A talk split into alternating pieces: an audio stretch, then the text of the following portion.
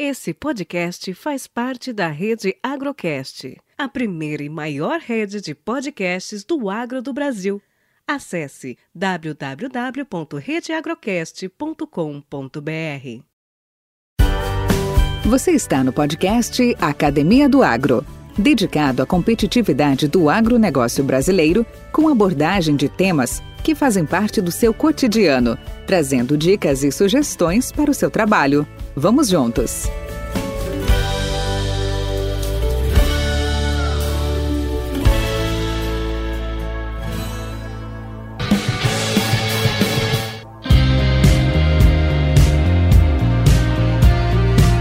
Olá, nosso entrevistado de hoje é Vitor Sommer, engenheiro agrônomo pela Universidade Federal do Rio Grande do Sul, mestre em Ciência e Tecnologia de Sementes pela Universidade Federal de Pelotas e pós-graduado em Gestão Empresarial pela Fundação Getúlio Vargas. Sua maior experiência sempre foi voltada para a pesquisa nas áreas de melhoramento de plantas, produção de sementes, desenvolvimento de produto e regulamentação utilizando toda a sua experiência para continuar a contribuir com a evolução de uma agricultura moderna e sustentável, atualmente oferece apoio a empresas ligadas ao agronegócio através da Integrity Consultoria Agronômica, além de disponibilizar uma inédita metodologia de avaliação do sistema radicular, apoiando na identificação dos melhores insumos agrícolas. Conhecendo-se o índice radicular, de cada cultivar, pode-se identificar objetivamente as melhores e recomendar, com muito mais precisão, o posicionamento de cada cultivar ou defensivo nas diferentes regiões e situações. As cultivares que apresentarem os maiores índices radiculares, número este que é considerado a impressão digital, a impressão técnica de cada cultivar ou insumo testado, serão aquelas que têm maior tolerância às estresses ambientais hídricos, nutricionais, biológicos e físicos do solo, além de serem as mais produtivas. Através desta metodologia, a medida do sistema radicular gerada é utilizada como bioindicador da eficiência para definir as melhores cultivares ou defensivos empregados, principalmente quando forem submetidas a estresses ambientais. Vitor Sommer irá nos contar sua caminhada, bem como como melhor detalhar esta ferramenta desenvolvida para mensurar nas condições de campo o sistema radicular das cultivares através da tração necessária para extraí-los do solo e fazer uso da significativa correlação existente desta com a produtividade. Aproveitem! Podcast Academia do Agro. Boa tarde, Vitor Sommer. Satisfação em tê-lo aqui na, no podcast Academia do Agro. Tudo bem com você? Tudo bem, Valdir. Obrigadão aí pelo, pelo convite. É um prazer estar podendo contribuir com uma humilde experiência aqui do, de vida, né? Mas eu sei que experiências que a gente consegue ver dos outros, de repente, são muito úteis para a gente aplicar também na vida própria, né? Então, prazer é meu, viu, Valdir? Que bom. E nós também ficamos muito satisfeitos em, em reencontrá-lo depois de algum, alguns anos, né, que a gente não tem se, se visto pessoalmente, né, independente da pandemia que vivemos hoje, mas mesmo por situações geográficas diferentes, áreas de atuação diferentes, né, mas a gente tem se acompanhado mesmo que remotamente, aí através de notícias dos amigos, através dos grupos de zap que a gente convive né, e interage. E a gente sabe que você tem desenvolvido aí um trabalho bem bacana, você tem feito aí bastante inovações aí no nosso no nosso setor. Mas é, também acho muito importante esse, esse espaço que a gente tem junto à Academia do Agro, ao podcast, de levar um pouco de, de informação um pouco mais aprofundada, um pouco mais depurada principalmente das histórias desses nossos grandes colegas como você e tantos outros, né, que têm passado por aqui, porque muita gente nos conhece pelo sobrenome, né? Ah, era o Valdir da Pioneira, era o Vitor Sommer da, da ProSemente, da Integrity, né? Mas da onde veio, né? O Valdir, da onde veio o Vitor? E aí, para começar o nosso bate-papo, eu gostaria de conhecer um pouco a sua história, suas origens, como é que você se tornou o profissional que você é hoje, então, conta um pouco aqui para nós, compartilha com a gente. Ótimo. Bom, eu sou gaúcho, né? O sotaque eu acho que já está meio perdido pelas andanças da vida aí, que a gente só se mudou, mas sou gaúcho de Porto Alegre. Venho de uma uma família com uma educação germânica meio arrochada, né? Sou o terceiro de quatro filhos e a minha educação básica em Porto Alegre mesmo, né? Eu fiz meu segundo grau no internato, não que eu fosse não fosse bem parafusado, mas é um internato muito bom em São Leopoldo, uma cidade próxima de Porto Alegre, né? E foi foi muito muito útil. E fiz o exército e dali para frente eu, bom, comecei a a minha, minha lida educacional pensando em agronomia, que era um curso que eu sempre, sempre quis fazer e agora se tornou realidade, né? Fiz um cursinho, também em Porto Alegre, Mauá, pegava... É, era tudo longe, eu funcionava com ônibus, dois ônibus para ir, dois ônibus para voltar, isso é, era a minha... O meu estilo de vida era bem simples. Assim, então, fiz a faculdade de agronomia na URGS, que é pertinho de, de Porto Alegre, ali em Viamão, né? E aí comecei a, a fiz todas as disciplinas que que poderia fazer, porque o curso era de cinco anos e eu tinha muita pressa de me formar. Então consegui antecipar o curso para quatro anos e no intuito de realmente correr para o mercado e produzir. E nesse, nesse inteirinho, a gente sai da faculdade, se forma e é, começa a fazer concurso, concurso aqui, concurso ali, é, Emater, Carpa, Caresc, cooperativas e tudo mais, né? E num desses currículos que eu mandei, eu mandei para a Pioneer. Então, eu fui chamado lá, o Marlon Logan me chamou e a gente teve uma conversa. Ele expôs o, a ideia né, de, de, trabalhar com, com eles e foi aí que começou a minha, minha jornada. Em 1982, né, que eu me formei em final de 81, eu comecei na Pioneer e, e a ideia inicial, o Mr. Logan disse, olha, você vai começar em, em Tumbiara.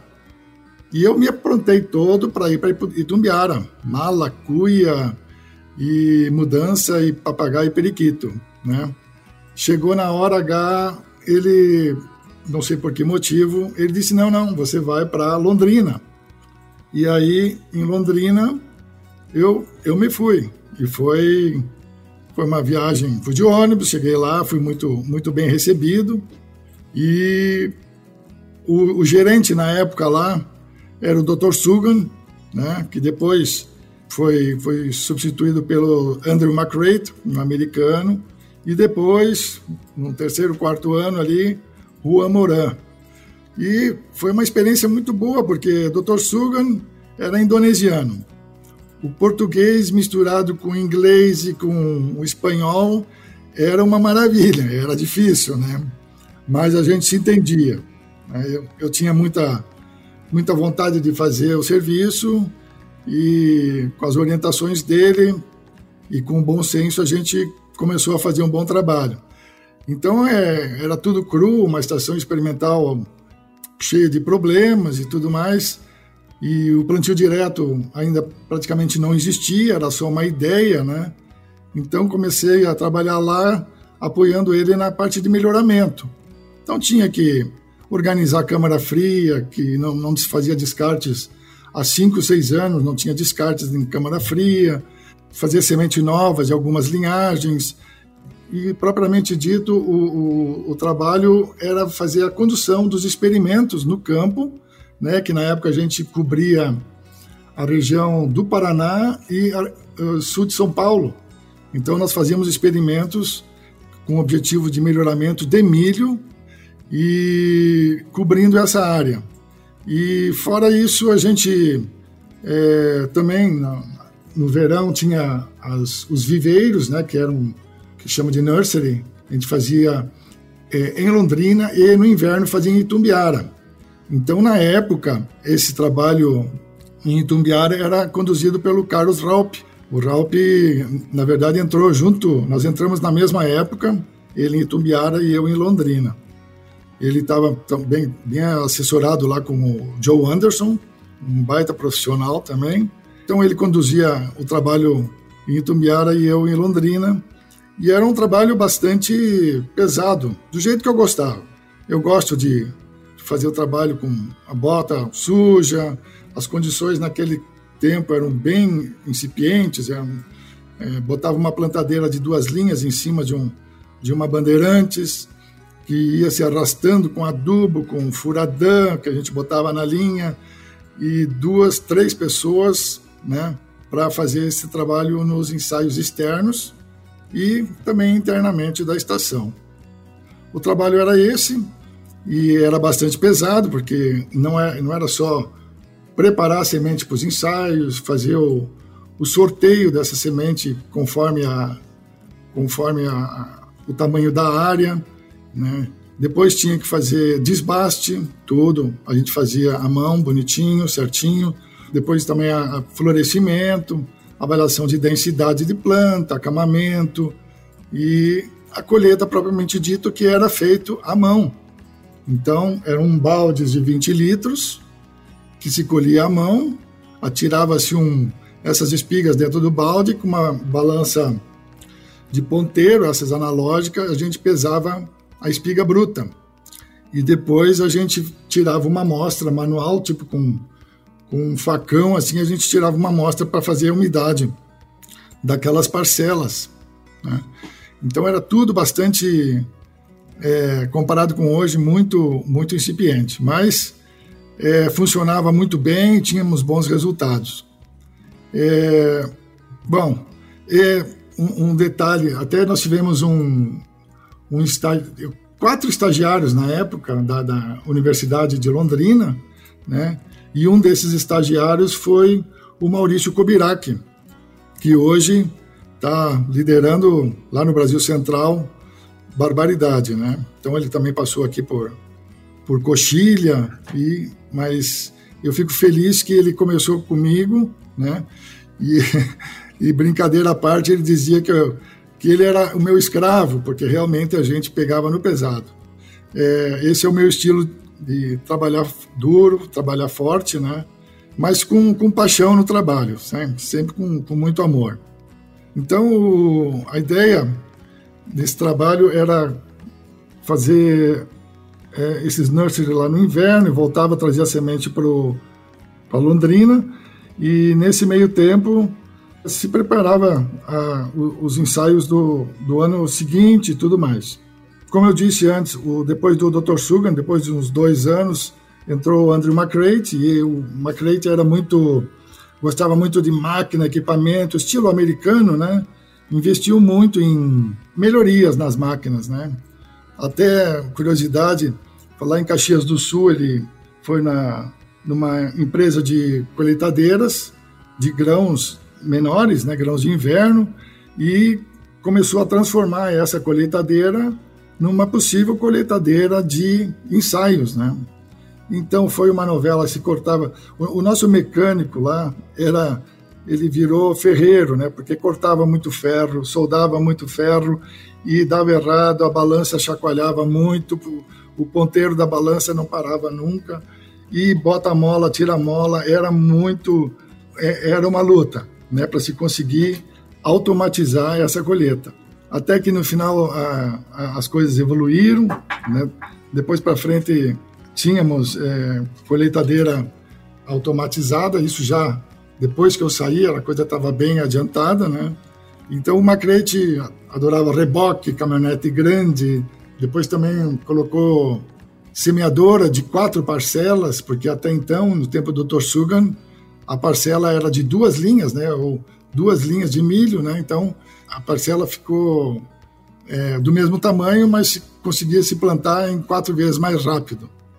E aí tinha problemas de muito peso na máquina, chegava no final da linha de plantio, a, a máquina, o, o, trator empinava de tanto peso, porque tinha quatro pessoas, tinha um adubo e tinha a semente, tudo, né, então o trator empinava.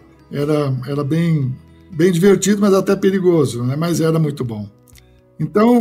Ô, Vitor, e, e, Não, pode falar, pode continuar. Desculpa. Não, não, não, pode, pode. Podcast Academia do Agro. Não, não, e, e nessa. quanto tempo você passou pela Pioneer? Quantos anos foram? Foram exatamente, exatamente 10 anos. Dois quinquênios. Eu acho que o Logan esperou para fechar os 10 anos, né? Então, com o Logan, com, o Logan é, é, com, com o Sugan eu fiquei uns dois anos, depois o Macrate mais uns dois anos, e depois com o Juan Moran mais um ano. Com o Juan Moran, no final ali tinha, tinha um programa de, de sorgo que estava sendo desenvolvido, e começaram a aparecer algumas amostras para fazer o grow out, que seria avaliação visual de plantas é, que tivessem restaurado a baixa esterilidade, né?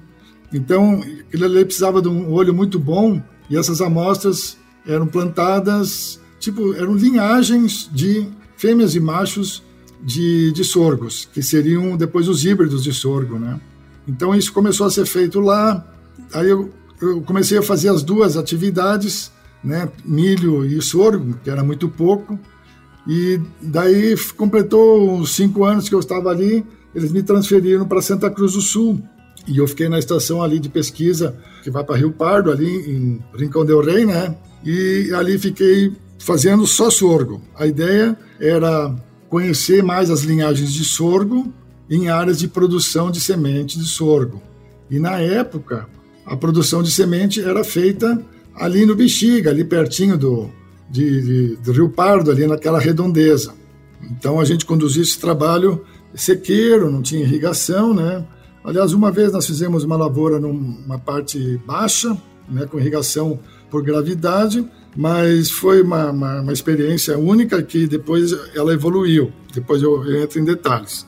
Então, é, em Santa Cruz do Sul, ali, eu era responsável pelo programa de é pesquisa, de teste de híbridos de sorgo e girassol.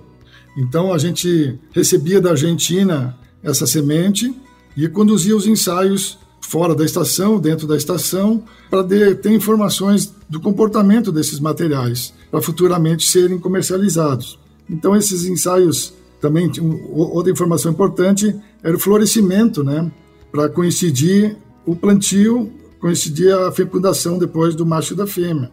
E paralelamente a isso, bom, aqui eu tenho que, eu tenho que citar uma pessoa que eu gosto muito do, do, do time do Sorgo aí, que é Jaime Amonte, Jaime Alfredo Ararte Amonte, que tinha uma equipe muito legal, o Coutinho, o Caicará, né, já nos deixou, e o Jejuel, também era da equipe, é um time pequeno, mas a gente fazia uma semente muito boa, e o Jaime também era um exemplo de profissional, uma pessoa que estava sempre 20 anos na frente e sempre era uma boa influência para a gente melhorar, muito inteligente, aquele uruguaio.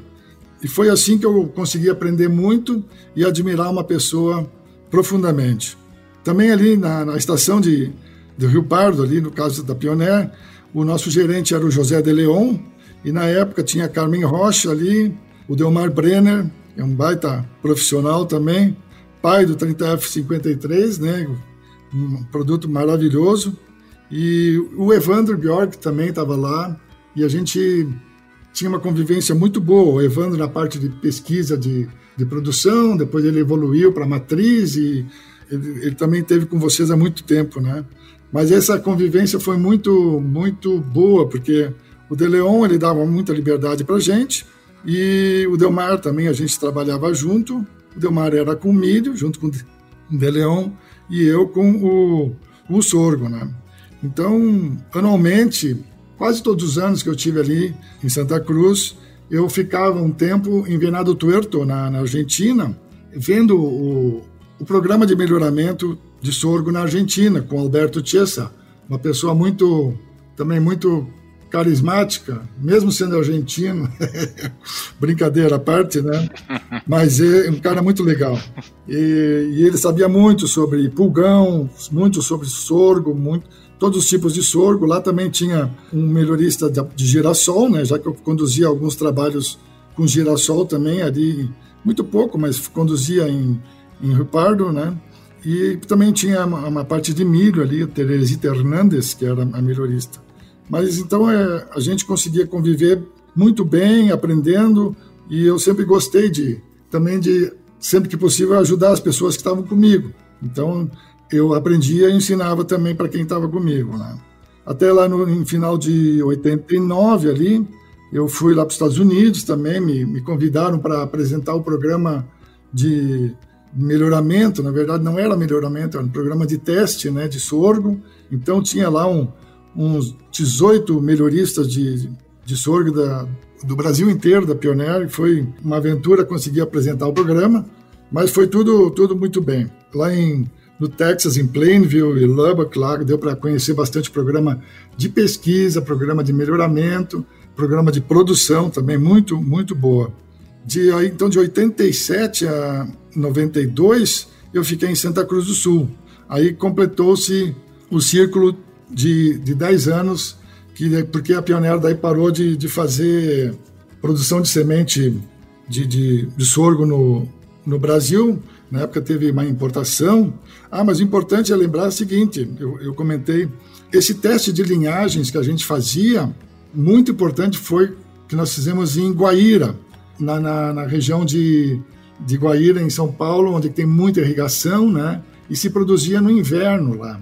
Então o Jaime, sabidamente, montou uma usina lá, uma, uma usina de processamento de semente, e nessa usina ele fazia uma semente, primeiro, produzia num campo sem é, umidade excessiva, que no, lá em Rio Pardo, a, nossa, a última safra que eu tive em Santa Cruz do Sul ali, se perdeu toda, toda a lavoura, lavouras lindas, lindas mesmo, de produção de semente, de 855F, que era um triplo, um forrageiro, e se perdeu por excesso de umidade na colheita.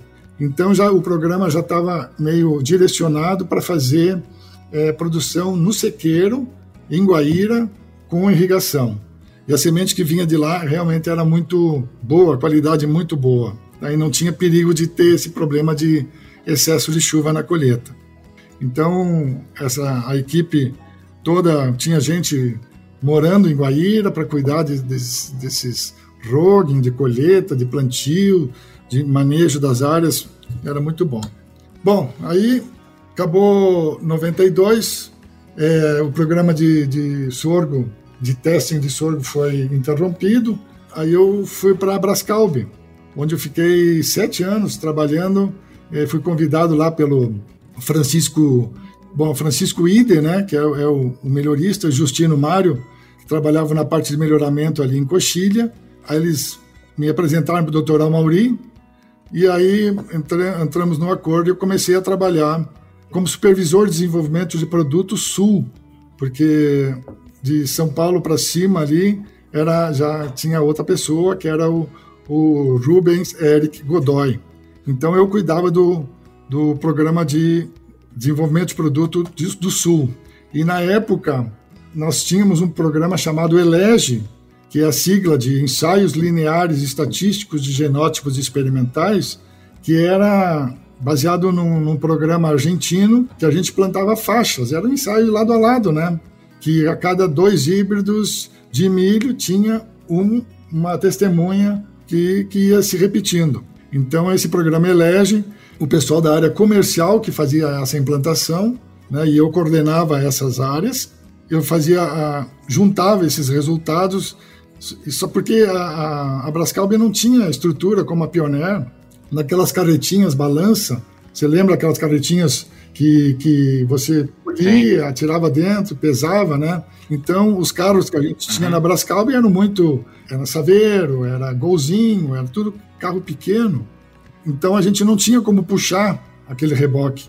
Então eu desenvolvi até um, uma balança, uma balança digital que colocava, montava ela em cima de um caminhão, tipo um trapézio, e pendurado no meio desse trapézio tinha uma célula de carga onde se pendurava um bag.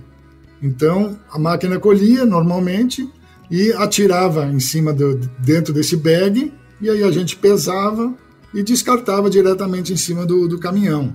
Então aí o, o Marcelo Reck, que era o, o, gerente comercial ali, ele fez todo, todo o pessoal de vendas comprar essa, essa balança. Então eu fiz uma balança para cada um e era esse bag era, era um bag de até na época não se usava bags normais, era um bag de PVC que eu fazia com material da Samsung e funcionava muito bem, pesava até mil quilos se fosse o caso, né? Então esse programa Elege foi facilitado com essa balança, já que a gente não tinha os reboquinhos, né? Então é, foi bastante útil.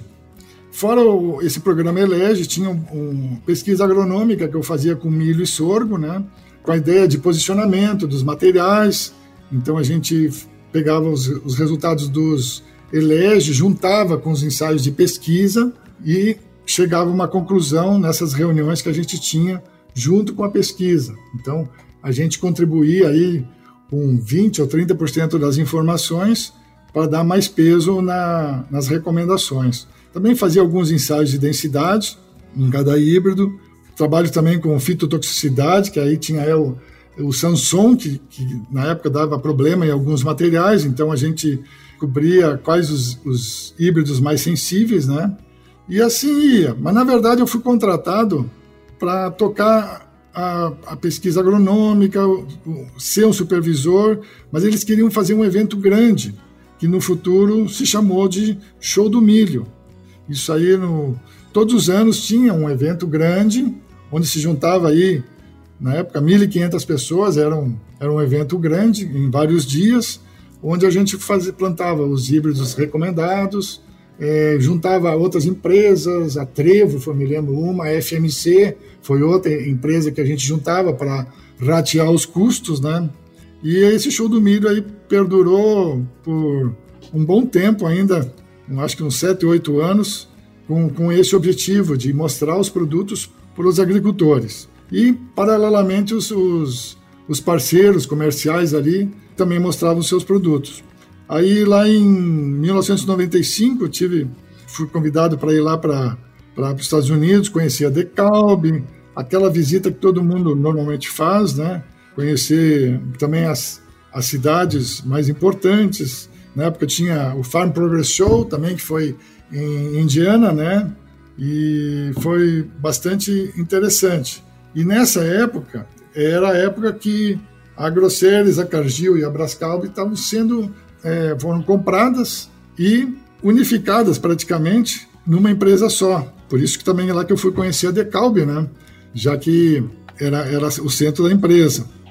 Claro que a Brascalb, que foi a última a chegar na, na união das empresas, a Grosseries foi a primeira, a Cargill foi a segunda e a Brascalb foi a terceira. Então, é, foi um período bastante bastante nervoso, porque muita gente se perdeu no caminho, muita estação de pesquisa foi fechada, usinas de produção também foram fechadas, né?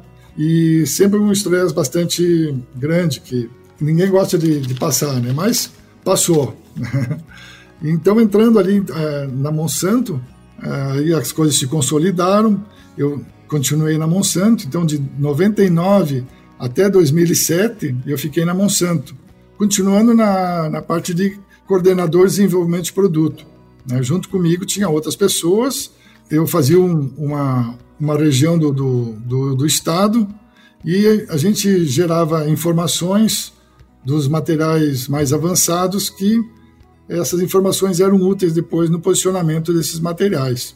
Lá, então, em 2001, depois eu fui transferido para coordenação de desenvolvimento de produto na estação de Não Me Toque, que era da Grosseries antes, né?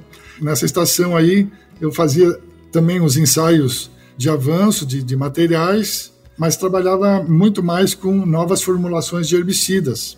Então era o focal point de, é, desse tipo de trabalho, de desenvolvimento, conhecimento de novas formulações.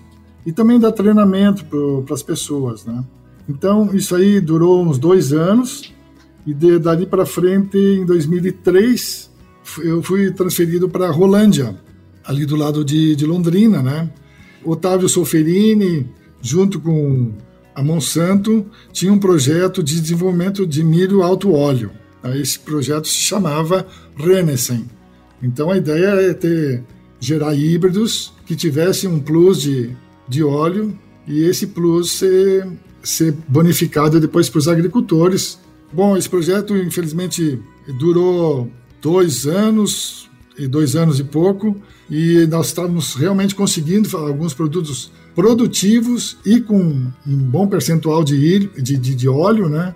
Mas o programa foi descontinuado, tanto na Argentina como nos Estados Unidos, então é, conosco ali também foi, foi parado. De 2005 a 2007, depois eu continuando em Não Me Toque, eu, eu fui para a área de regulamentação. Então, é, você vê que uma empresa grande dá, dá sempre oportunidades para a gente crescer, né?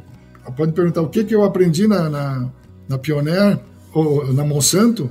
Eu aprendi muita coisa, porque eu passei por vários setores, conheci muita gente, né? E nessa área de regulamentação aí, com áreas com certificado de qualidade e biossegurança, tínhamos muitas é, intervenções do Ministério da Agricultura para ver se os ensaios estavam dentro do, do projeto, dentro do, do estipulado no, no, protocolo, né? E realmente a coisa era muito rigorosa. Nesse, em 2005 até, é, isso aí depois liga com o que eu vou falar no final, eu fazia já um trabalho de avaliação do sistema radicular, em 2005 isso.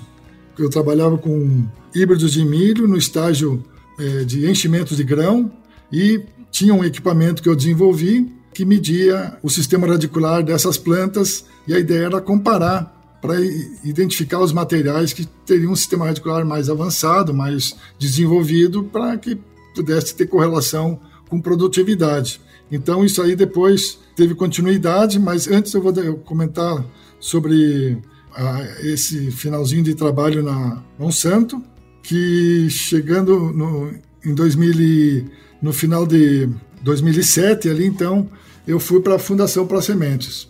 Em dois, então, em 2008 até 2016, eu fui convidado ali para fazer, para ser coordenador de cultivos de verão. Então, a fundação, como todas as fundações, na época tinha parceria com a Embrapa. Então, é, essa parceria, a fundação desenvolvia experimentos cuja rede experimental ia até o Mato Grosso do Sul, sul de São Paulo, né? Santa Catarina, eh, Paraná, São Paulo e Mato Grosso do Sul, tinha esses experimentos apoiando a Embrapa, gerando o germoplasma né, para depois compartilhar eh, os royalties junto com a fundação. Mas essa, essa parceria não durou muito tempo, né? Porque os materiais da Embrapa não eram muito bem aceitos no, ou eram pouco aceitos no mercado.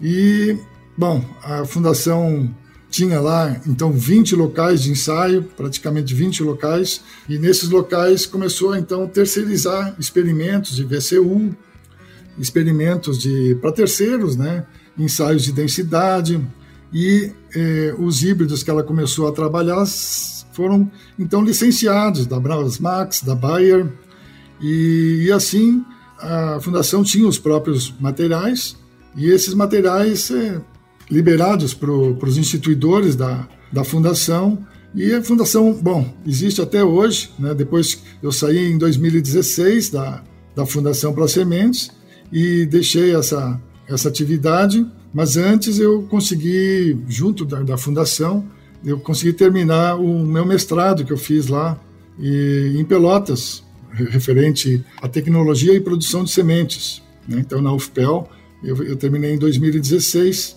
e a partir daí, depois de acabar esse mestrado, eu comecei a abrir a minha, minha própria empresa de prestação de serviço né, na, na, em consultoria, na verdade. Mas o grande lance foi esse trabalho que eu comecei lá em 2005, lá na Monsanto, avaliando o sistema radicular de plantas. E esse esse trabalho foi foi muito foi muito útil porque eu arrancava as plantas e estabelecia uma correlação entre essa tração de plantas e a produtividade, uma produtividade estimada de cada, de cada híbrido. Então, a, quem já perdeu um experimento de, de qualquer coisa, de uma lavoura, sabe o que é ver uma lavoura é, sucumbir à falta d'água.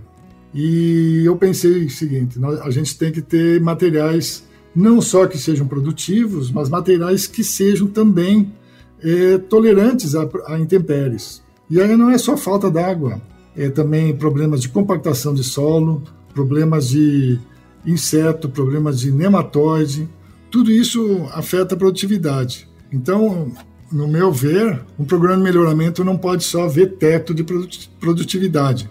Ele tem que conhecer também essa, essa resposta que as plantas têm de, de sistema reticular.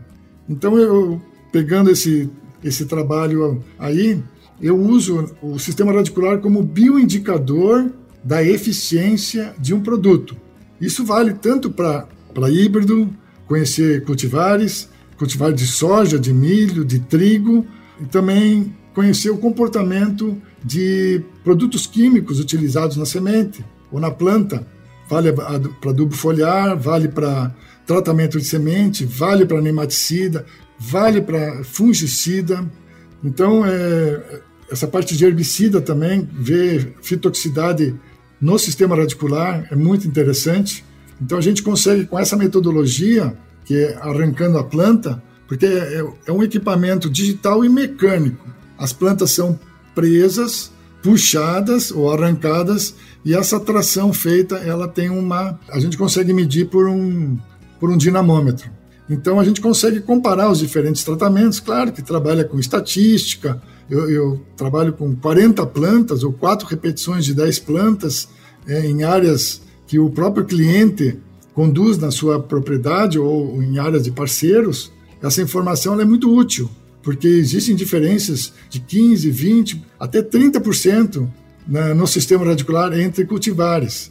E de vez em quando a produtividade num ambiente bom, que não tenha falta de chuva, ela é muito semelhante. A estatística não, não separa esses, esses diferenciais de dois, três sacos de produtividade. Mas colocando essa referência desse sistema radicular, a gente consegue separar esses, esse não significativo da estatística a gente consegue separar e dizer, não, esse material aqui produziu tanto quanto aquele outro, mas ele tem um sistema radicular de 15% melhor que aquele outro. Então, na condição de seca, ele vai realmente tolerar. Né? E na condição de chuva normal, é, ele vai ser melhor do que o que tem menos sistema radicular. Podcast Academia do Agro. Entendi. Vitor, eu te interrompendo um pouco, dentro disso que você está expondo, dessa nova metodologia inovadora aí em relação a sistema radicular como bioindicador de eficiência, eu, eu, eu queria só para não perder o ritmo da sua apresentação, assim, te perguntar uma coisa, e aí eu quero, com certeza, quero retornar nesse, nesse tópico tão interessante, tão bacana que é do sistema radicular. Durante o seu percurso nas, nessas empresas, nessas suas atividades, você se tornou um profissional multidisciplinar, vamos chamar assim, especialista assim em uma determinada uh, atividade, porém, por força de negócio, por força de estrutura organizacional, também tem que atuar em outras áreas, seja na coordenação, desenvolvimento de produto, pesquisa, às vezes melhoramento, às vezes cuidado, às vezes plantio, né? Uhum. E te pergunto, nessa sua trajetória, qual foi, qual foi o momento, ou quais foram os momentos, onde você se sentiu meio, meio inseguro, para não dizer assim, sem, o, sem, sem ter o chão aos pés, meio fora dos trilhos? E o que, que você fez para superar esse momento? Bom, o, eu acho que o momento mais, mais significativo foi quando eu comecei lá com o Dr. Sugan, porque era tudo novo.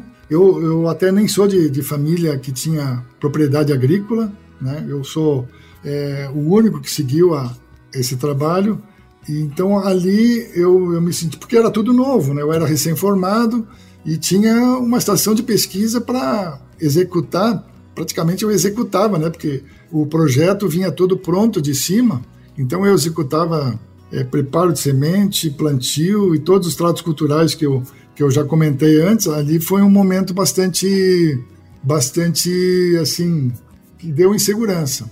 Mas dali para frente, é, eu, eu, eu, enfrentei essas, essas novidades que o mercado apresentou e sempre que eu saía de uma empresa e entrava na outra, eu não via isso como uma, uma coisa ruim, né? porque de dois a sete meses eu já estava num, numa outra empresa e executando aquilo que eu queria fazer. Então eu continuei fazendo sempre aquilo que eu gostaria, que eu, que eu planejei fazer.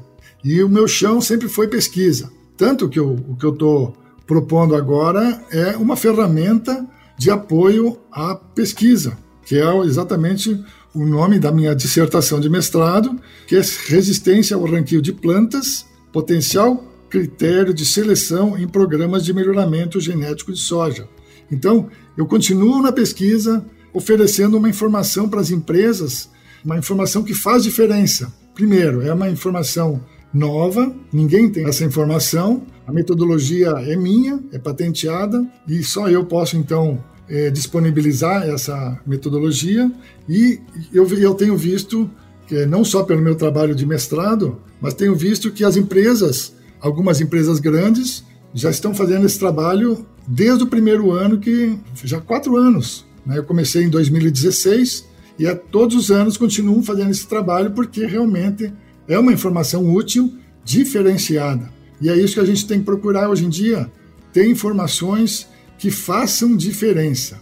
A parte aérea da planta nós conhecemos muito, a parte do horizonte para baixo a gente conhece pouco.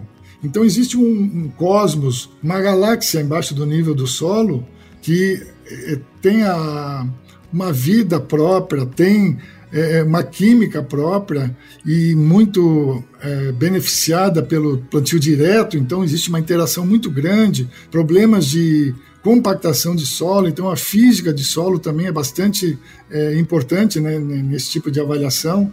Então é tudo isso aí interfere e eu acho que nós precisamos conhecer mais o sistema radicular. E essa ferramenta que eu, que eu estou propondo, que estou prestando serviço às empresas, exatamente é essa: é conhecer o teu produto, né, o teu tratamento de semente, o teu nematicida, o teu cultivar, através do desenvolvimento do sistema radicular. Então, é, a ideia básica é essa aí. Mas eu, eu acho que a gente tem que aprender. É, Valdir, a gente tem que aprender é, do dia a dia, é, caindo, levantando e principalmente levantando, né?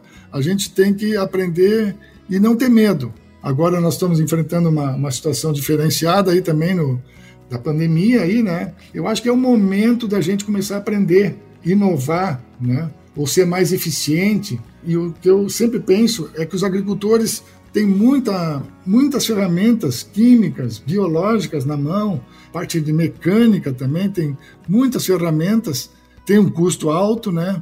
Mas eh, tem que saber qual delas é a melhor ou quais delas são as melhores para utilizar na própria propriedade.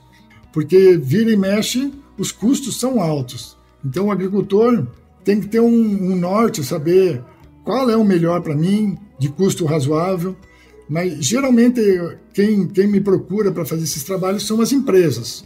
Empresas de genética, empresas de químicos, de biológicos. É, são as, essas empresas que querem lançar novos produtos no mercado que tenham maior conteúdo para o agricultor. Tem que sair da mesmice, tem que procurar produtos novos, né? E essa informação que eu desenvolvi, o equipamento que eu, que eu uso para isso, eu chamo de traciômetro, né?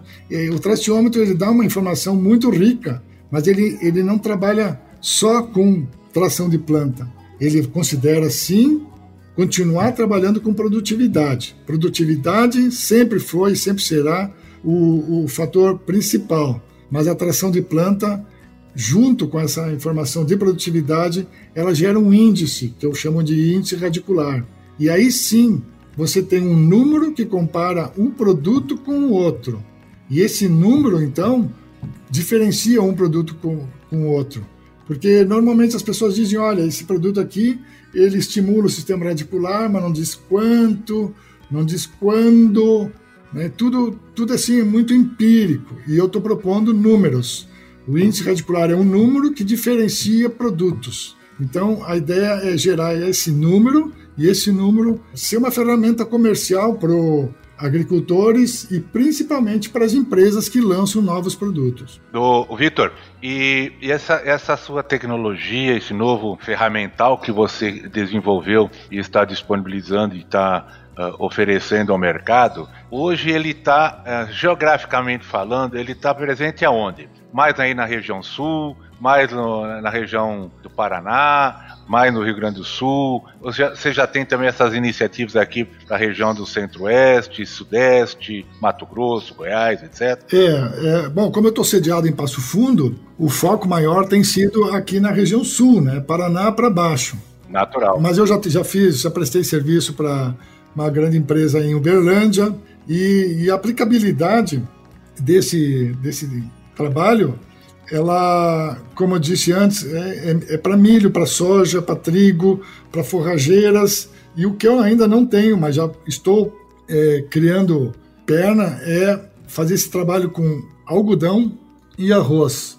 Então, é, algodão é lá em cima, né? O arroz é aqui embaixo. Mas é, uhum. são as únicas culturas que eu não tenho informação ainda.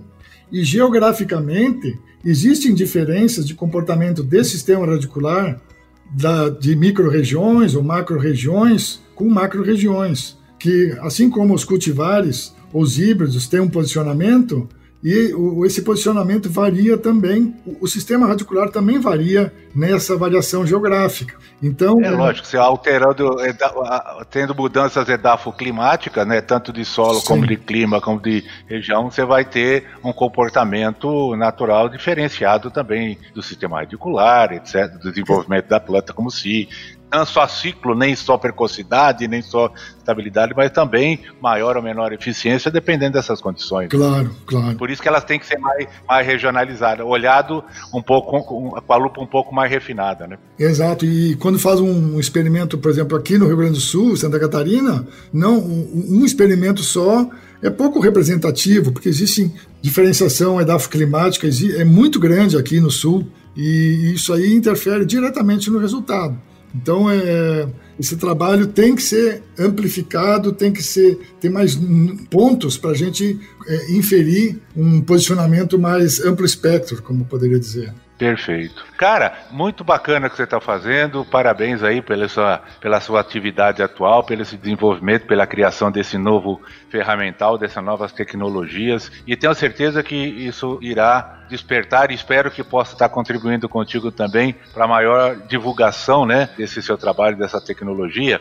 E também dizer a, a, até aos nossos ouvintes que o seu contato, o seu e-mail, é, a sua a, uma maneira de entrar em contato contigo vai estar junto com, o episódio na, na, área de descrição. Então, fiquem tranquilos aí que para conversar com o Vitor é, vai ser bem facinho. Vitor, queria te agradecer, cara. Eu sei que é um assunto aí bastante, bastante é, agradável e assim interessante que a gente poderia percorrer um pouco mais, mas é, isso aí também me dá, me dá a chance de te convidar para um próximo episódio para a gente se aprofundar no tema tá? Já fica aqui feito o convite, tá? E gostaria de te agradecer realmente pela disponibilidade, por nos trazer aí a, a um papo bastante bacana aí da sua, do seu desenvolvimento, da sua trajetória profissional e principalmente dessa, dessa inovação que você apresenta ao mercado, aos, aos colegas. Veja, isso aqui, isso aqui, é, essa, esse podcast é ouvido por muito pessoal de fundação, da área de pesquisa agropecuária, da área de extensão, do pessoal de universidade, principalmente o pessoal de pesquisa, pelas empresas e também por esses grandes grupos comerciais, uh, profissionais, né, grandes uh, companhias agrícolas que têm a sua pesquisa própria, que têm as suas validações próprias, né? Então, queria te agradecer muito aí pela, por essa oportunidade e deixa aí a mensagem final para ti. Bom, eu, eu queria agradecer a, a oportunidade, Valdir. Essa foi uma oportunidade maravilhosa, porque eu tenho paixão pelo que eu faço. Esse, esse meu trabalho é fruto do, do meu coração e do meu suor, né? E saber que mais pessoas estão ouvindo e conhecendo esse, essa metodologia, eu fico bastante contente. Eu coloco então à disposição também a, a minha empresa Integrity, com esse contato que o Valdir vai colocar aí nesse podcast e disponível lá para conversar sobre o assunto e, eventualmente, é, dar ideias para as próprias empresas, porque, modestamente, a gente conhece um pouco sobre o sistema radicular, né? E como eu, antes disso disse, a gente está, eu acho que a gente carece de informações. Agradeço realmente a, o teu convite, Valdir. Fico então à disposição para um novo para um novo bate-papo, talvez aprofundando mais esse trabalho de sistema radicular e coloco a, é, a metodologia, então, à disposição de todos que tiverem interesse, conversar comigo, tá? Então, eu tenho também um, um, um Facebook, né, Integrity, é, tem bastante informações ali e o meu contato. Valdir, muito obrigado e um grande abraço para vocês e para todos os ouvintes. Obrigado, Vitor. Forte abraço. Com temas expressivos e dinâmicos, esse intercâmbio semanal visa oferecer um melhor desenvolvimento em suas habilidades profissionais e nas atividades e práticas do seu cotidiano. Somos da Academia do Agro, o podcast para todos aqueles apaixonados pelo agronegócio. Te aguardamos no próximo episódio. Até lá!